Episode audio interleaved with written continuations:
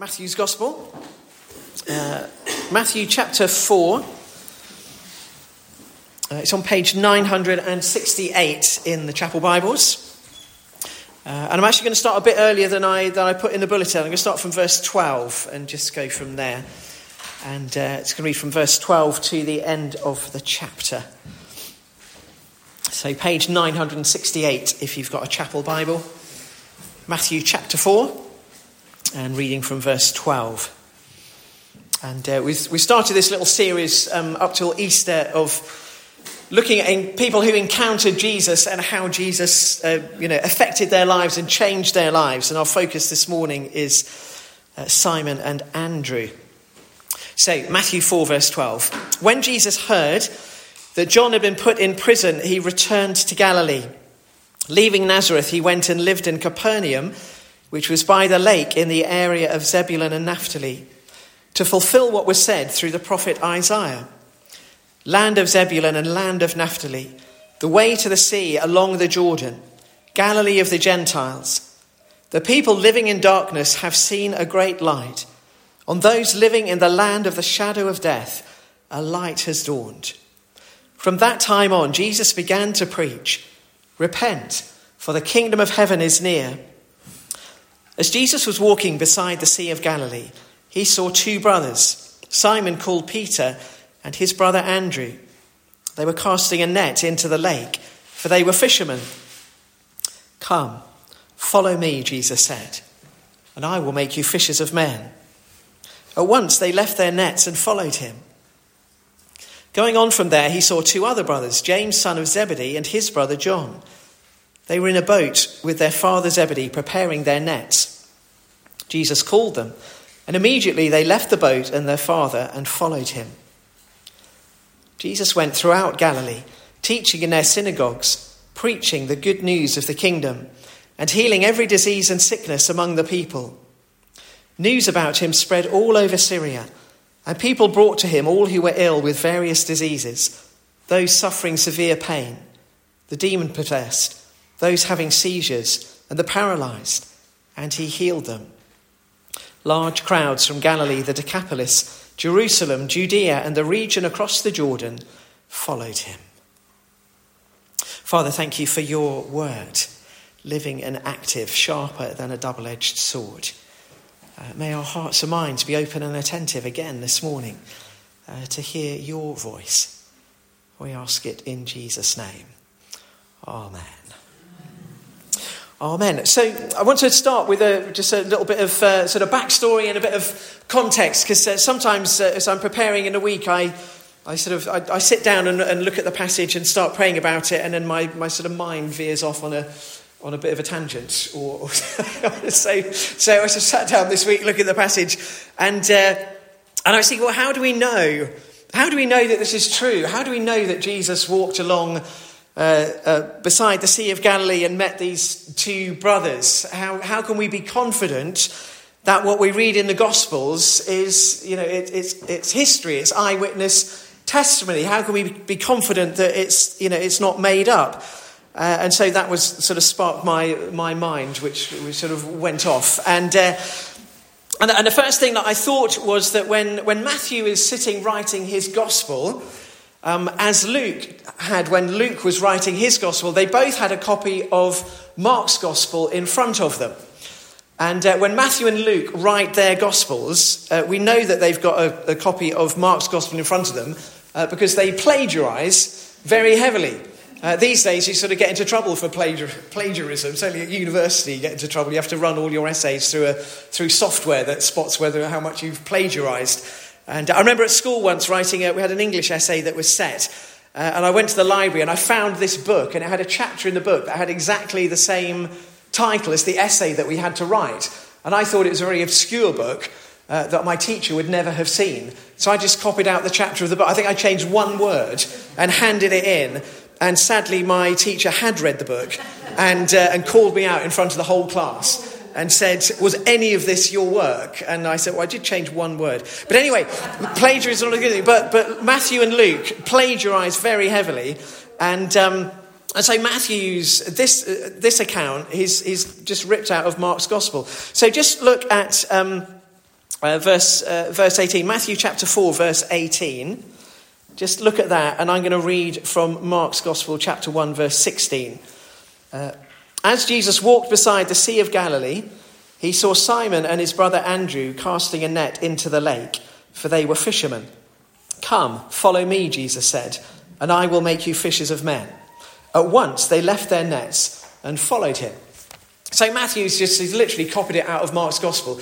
Often, what often Matthew and Luke they'll copy just word for word. Sometimes they'll they'll add they make slight changes, and sometimes they'll clarify things. Uh, but they uh, but they do it a lot. So so Matthew's writing this account based on what Mark has written. So we need to sort of think, well, well, who is Mark? And where does Mark get his, his information from? And we know that uh, Mark was involved uh, in the life of the church from the very earliest time, from the very earliest days. Mark travels uh, with Paul on some of his missionary journeys.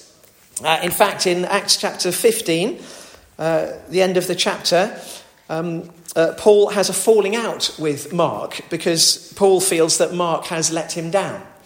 And uh, so we read the end of Acts chapter 15. Sometime later, Paul said to Barnabas, Let us go back and visit the brothers and sisters in all the towns where we preach the word of the Lord and see how they're doing. Barnabas wanted to take John, also called Mark, with them. But Paul didn't think it was wise to take him because he had deserted them in Pamphylia and had not continued with them in the world. I love that. You know, the writer of one of the Gospels is, uh, you know, he doesn't always get it right. And, uh, you know, he's had a season where he's, he's let Paul down, and Paul says, Well, I'm not taking with him, he's not very reliable. They had such a sharp disagreement that they parted company. Barnabas took Mark and sailed for Cyprus, but Paul chose Silas and left, commended by the brothers to the grace of the Lord. So we see Mark there. So Mark works with alongside Paul until they have a falling out and go their separate ways. But Mark is also taken under Peter's wing and uh, becomes a disciple of Simon Peter. Uh, at the end of Peter's first letter, 1 Peter chapter 5, he puts some greetings in at the end of his letter, as they often do. And uh, he writes 1 Peter chapter 5, verse 13 She who is in Babylon, which um, means Rome, chosen together with you, sends you her greetings, and so does my son Mark. So Peter has such a close relationship with Mark that he describes him as his son. So when we read Mark's gospel, scholars believe that it's, it's the first hand testimony of Peter. So Mark was, you know, Mark heard it firsthand from Peter and basically writes down what he's heard. And Mark's gospel, there's no finesse about Mark's gospel. Uh, he just writes everything in a rush. He doesn't think about it. It's just like this happened, this happened, this happened. And there's a lovely little um, there's a lovely little couple of verses towards the end of Mark's Gospel, uh, which scholars think are a nod to the fact that Mark wrote it. So in Mark's Gospel, Mark chapter 15, uh, there are two verses, 51 and 52, where we read this. It's the, in the Garden of Gethsemane. Uh, Jesus has been arrested, and, um, and then we read, A young man wearing nothing but a linen garment was following Jesus. When they seized him, he fled naked, leaving his garment behind. It's, it's a completely incidental detail. It's completely irrelevant to the story. If you take those two verses out, it changes nothing. And you think, well, why are they in there? What's, what is, what? Well, the scholars think, well, this young man was Mark. And it's a little kind of autobiographical note to say that I was there. I was, I was in the garden. This, this, was, this was me. I was the young man who ran away. And the fact that that little incidental detail is there goes a long way to assuring us that the Gospels are history and first hand testimony and not fiction. Because in the ancient world, fiction wasn't written like this. Uh, the scholar C.S. Lewis, who spent his whole career studying ancient texts, says that if the Gospels are fiction, then they are unique in the writings of the ancient world, fictional writings in the ancient world. They're a style that has no precedent in the ancient world and that doesn't come into being until the 18th century. So if it's fiction, it's bizarre. because there's no precedent for it, and it's not repeated for another 18th century, because fiction in the ancient world was very, it was very broad brush and very lacking in detail, and didn't include little details about a young man running off naked. You only write that if it actually happened, if it's history, if it's eyewitness testimony. So that's a very long way uh, uh, of getting around to saying that we can be confident that Jesus was walking on a beach in Galilee and bumped into Simon and Andrew and that this is history and that he met with them and changed their lives. So let's get into Matthew chapter 4. Sorry, a little bit of diversion. But it's helpful sometimes, isn't it, to, to, ask that question how do we know? How can we be confident that the gospel records are true? Well, there are very good reasons for believing the gospel records are true. Jesus is walking beside the Sea of Galilee. He saw two brothers, Simon called Peter and his brother Andrew. Do you know that just to note with when Mark writes it, Mark just says he calls them Simon and Andrew. But when Matthew's writing, he puts in this is Simon called Peter. Just to, to clarify exactly who this Simon is. In Matthew's gospel, Simon doesn't get called Peter until chapter 16. He's just Simon. That's what Mark writes, but, but Matthew just adds in that little thing. You know, it's Simon called Peter, just so people know, oh yeah, this is who we're this is who we're talking about. The lovely thing about this is that, that they, uh, they know something about Jesus. They've heard some of the stories about Jesus. In Mark's gospel, because Mark, in Mark's gospel, everything happens immediately. It's like his favourite phrase is kai euthos in the Greek, and immediately. And we'll see that in a moment uh, where Matthew's lifted it out of Mark. Mark's gospel, everything happens immediately. And in Mark's gospel, it looks like when Jesus calls the disciples, it's the first time they've ever met him. It's like he's walking along, he says, Come follow me. And they're like, Right, okay.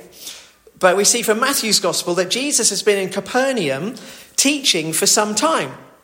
Uh, verse 13 Leaving Nazareth, he went and lived in Capernaum, which was by the lake in the area of Zebulun and Naphtali. So, so Jesus has been in Capernaum for some time, and it's not a big place. It's quite a small population. So, and Jesus is teaching and he's saying things that make people sit up and listen because he's saying things like, Repent, for the kingdom of heaven is near. Well, this is a community that have been waiting 400 years for the kingdom of heaven to draw near. They've been waiting 400 years since the time of Malachi for the promise of the Messiah to be fulfilled. They're longing for the kingdom of God to come. And now Jesus pops up and says, Repent, turn around. So, as um, Alan was sharing last Sunday, think about John the Baptist. That's the message. Repent. God is doing something, and you need to respond to it. The kingdom of God is coming. God's rule and reign is coming. You need to do something about that. And what you need to do is to turn your lives around, repent, and face towards Him. So people are asking this, starting to ask questions about, well, who is this Jesus? What is he like? One of the reasons that Jesus. Um, you know, why does Jesus base himself in Capernaum? Well, because if you've got a message that, and you've got news that you want to travel, Capernaum's a great place to be because it's on the crossroads of two trading routes and there's constant traffic going backwards and forwards, north and south, east and west. So if there's a buzz about something in Capernaum, that buzz is going to travel far and wide. And it can travel far and wide because the Romans have built very good roads. So when we read in the Gospels, when we read that Jesus came at the right time, Part of the reason it was the right time was because the Romans had built an empire and built roads, so you could get a message out very fast. Anyway, that's a little digression.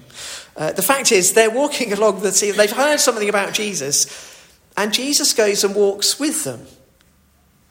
Jesus goes and walks with them. Their, their first real encounter with them is when they're doing what they normally do. I was thinking, um, I won't ask for a show of hands, but I was thinking, I wonder where we were when we first really encountered Jesus and really met with him. And I was thinking, probably for most of us, it was in some kind of church setting. Some kind of, probably some sort of church meeting or something that we've been invited to. Uh, and I was thinking, well, for, for Simon and Andrew, they're, they're doing what they normally do. You know, they're fishing, and Jesus comes and has a chat with them on the beach while they're doing what they, what they normally do. And uh, I just felt a challenge in my spirit. So I was reading that, thinking that so, so often we have this expectation that, that in order for people to meet Jesus, Well, we need to get them into church. Whereas actually, what we need to do is get the church out and into the places where people live. You know, that is the reason where, you know, some years ago where I, I you know, joined the Bolney Players and where I started to volunteer at the cafe because I thought the only people I know are Christians.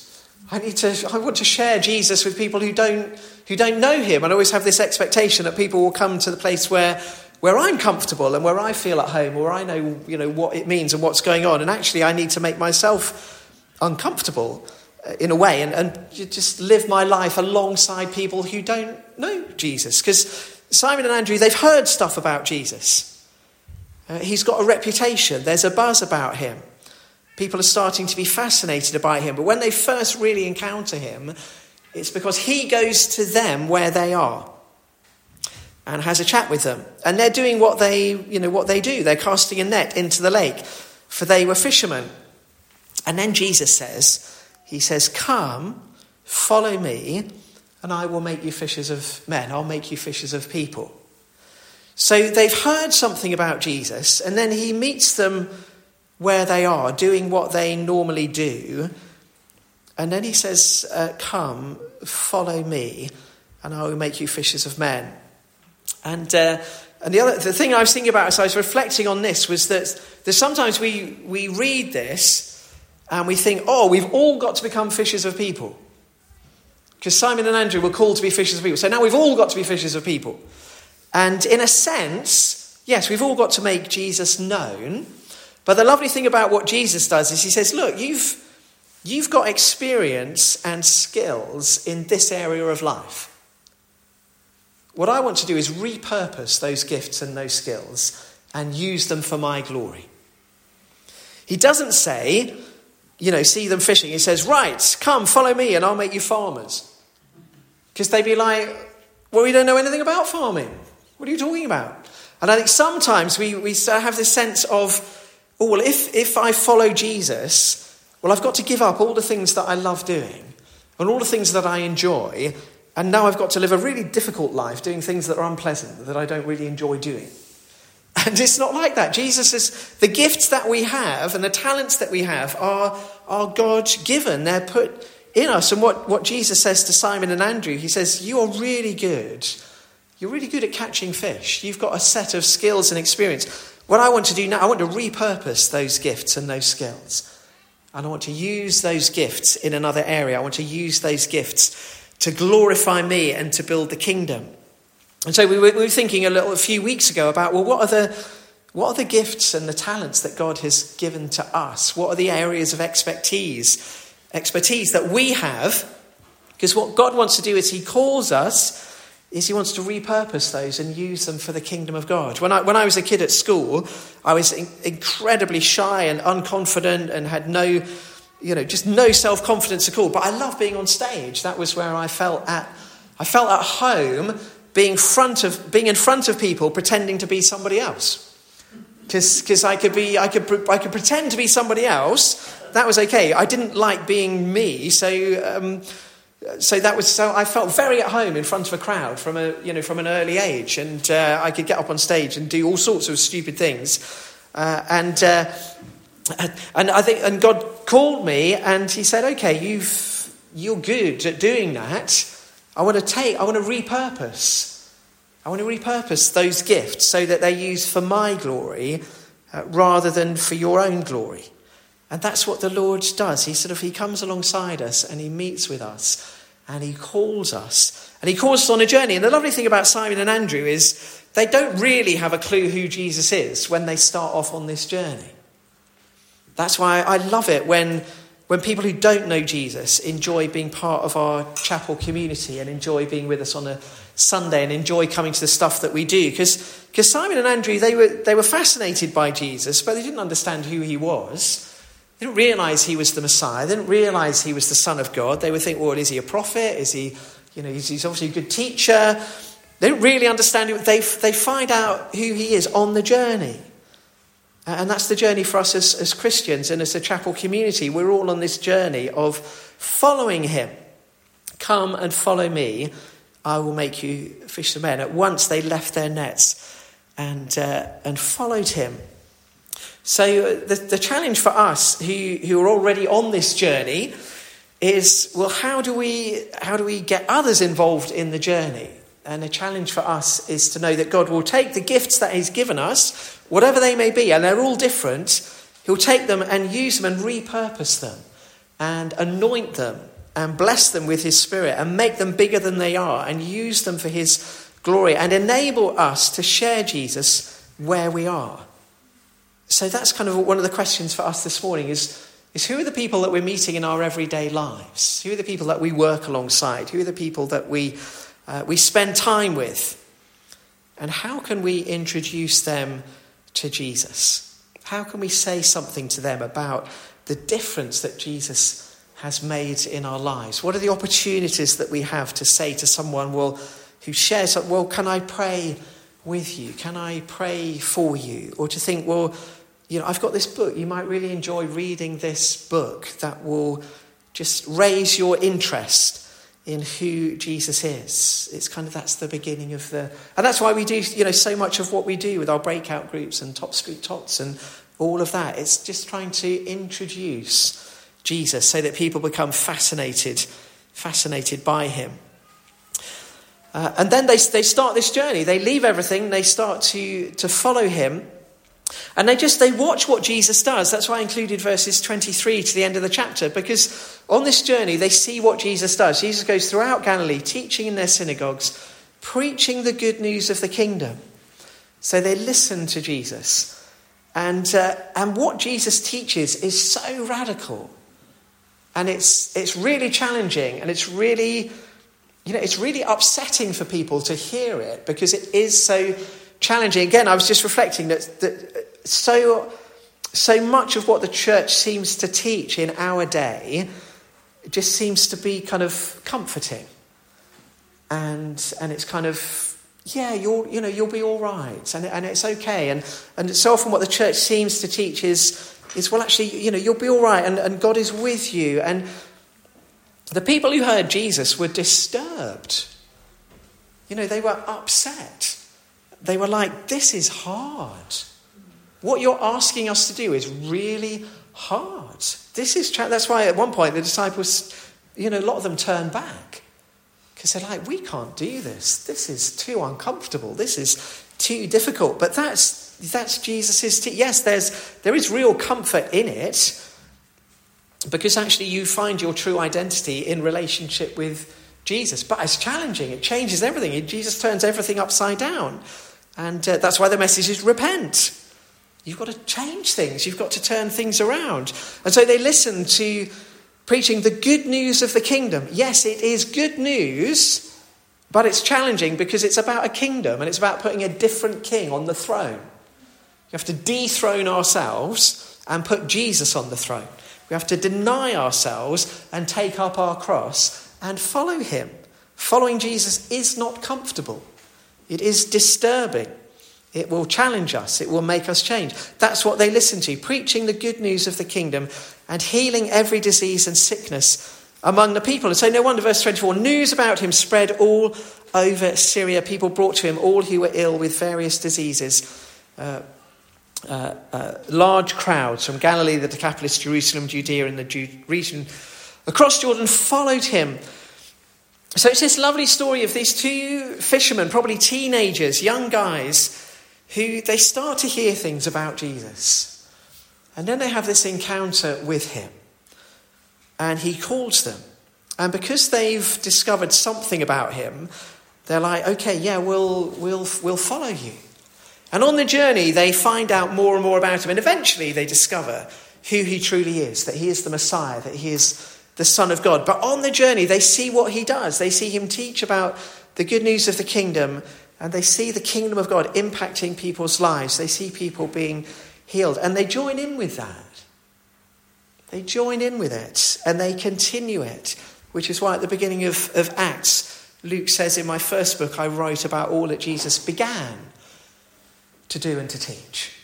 Because Jesus hasn't finished, even though he's ascended into heaven, he hasn't finished what he began to do and to teach. He's continuing it, but he's continuing it through, through the church. And that's the journey that, that, that we're on. And um, I'm just going to say a little bit about, so we just mentioned uh, my dear friend um, Paul Benison, who, uh, who just inspired me and so challenged me in, in kind of living this kind of lifestyle of, of following Jesus. Uh, some of you will remember Paul because he came and spoke at the, um, at the chapel a few times uh, uh, back in the day. And uh, he, he worked in a bank. His first job was in a bank. He worked in a bank. And then in, in 1978, he felt God call him into sort of full time ministry. He was very involved with uh, uh, Youth for Christ in the 70s and then was very involved with YWAM. He went all over the world teaching in YWAM schools all over the world.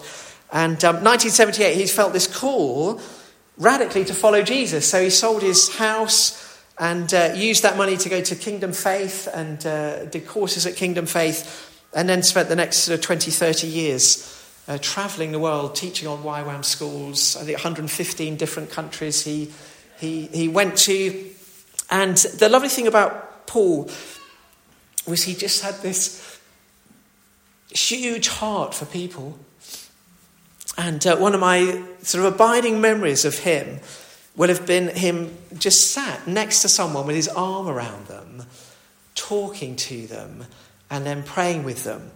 And uh, I did a number of trips with him to Colombia, and we'd, we'd, you know, we'd speak at a service, and then we'd offer to pray for people afterwards. And prayer ministry would go on for hours. It would go on for like two or three hours, because he wasn't one who would just, you know, pray for someone and then move on. He would sit with someone for like 10 or 15 minutes and chat with them and and hear their story and, and tell them about God's love and put their arm around them. And then he'd sort of pray for healing. And he wouldn't rush the prayer. And, uh, you know, often we'd be praying late into the night because he just wanted to spend time with people. But he read this, he read this stuff and he thought, this is, this is what I should be doing. This is what I should be doing. This is how I should be living, telling people about the kingdom of God and showing them what it looks like. And uh, he so challenged me and so pushed me out of my comfort zone. And uh, I, I, know I've told this story before. I often remember the first time I went to, to Colombia, uh, I don't know, 10 to 11 years ago or so, and um, I arrived exhausted, expecting to be picked up from the airport and taken to the apartment where we were staying and just, you know, having a nice meal and a nice sleep and recover from the journey and, and then, you know, have a couple of days off and then start ministry. And I landed at the airport in, in Cali and and he texted and he said, Oh, I've, I haven't, I thought he was going to come and pick me up. He said, I'm not coming because uh, I'm already at a meeting. But I've, I'll, send, um, I'll send someone to get you. This lovely guy, Carlos, came and picked me up and took me to this meeting. And it was above a car showroom. And that's where the church met. And uh, so I'm sort of brought into the middle of this meeting with my suitcase, and the suitcase is put down in a room. And then there, there was Paul, and there was me, and there was another guy who'd come, and his intern. And uh, this guy was preaching. So I thought, oh, I can just sit and I'll just sit and relax, and he'll finish preaching, the service will finish, and then we'll go home. And uh, so I sort of sat there and I kind of zoned out. And then I heard him say, um, And now we want to pray for you for healing. He's, and I said, My team, me and my team, we're going to pray for you for healing. And I clocked, Hang on a minute, he, he means me. He means us. So, so I sort of shaken out of my reverie and, um, and so the four of us are standing at the front of the stage, and he's given this invitation if people want healing to come forward. And uh, in, in, South America, when you ask people to come, everybody comes. They're, they don't have this sort of British reserve and cynicism. They're like, yep. So literally, the whole church is there in four queues in front of us, and I'm standing there exhausted, thinking, I don't know what to do. I've got nothing. I'm exhausted. And then I thought, but this isn't about me. This is about Jesus.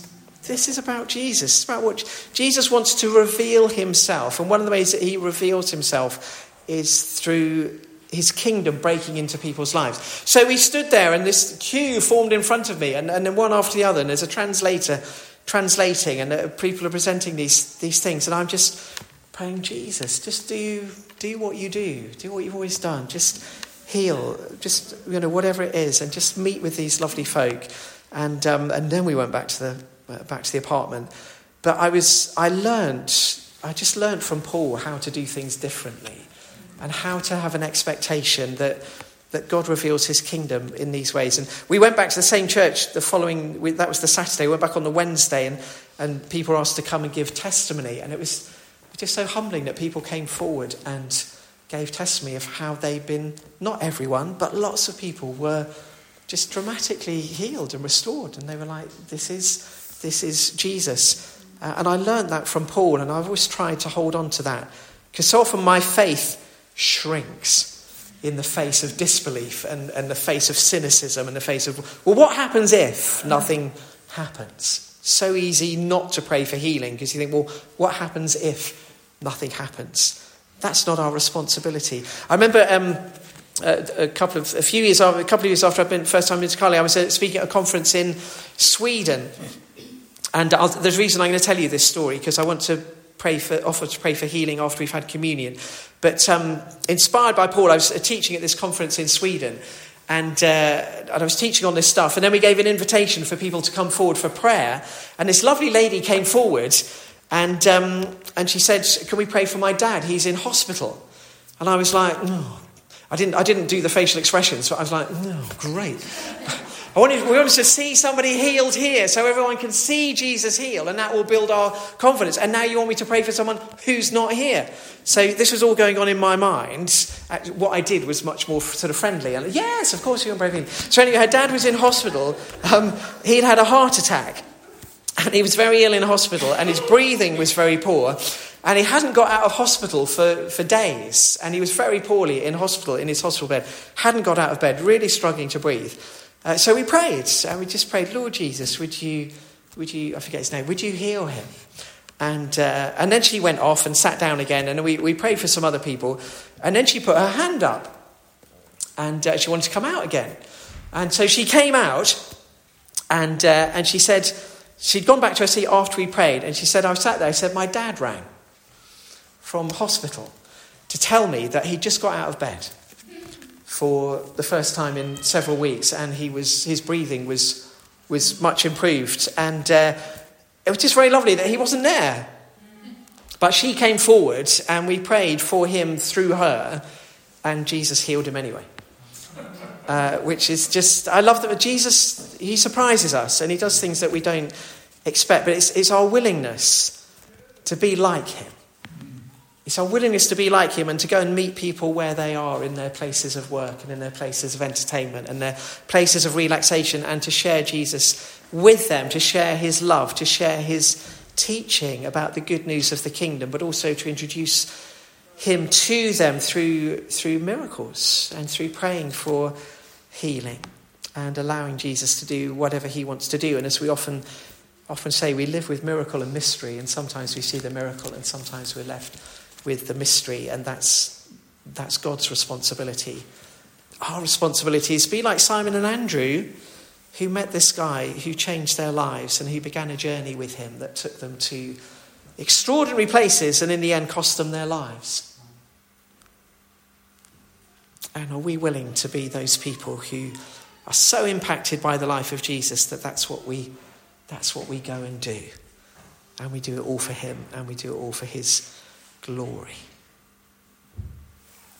So let's pray for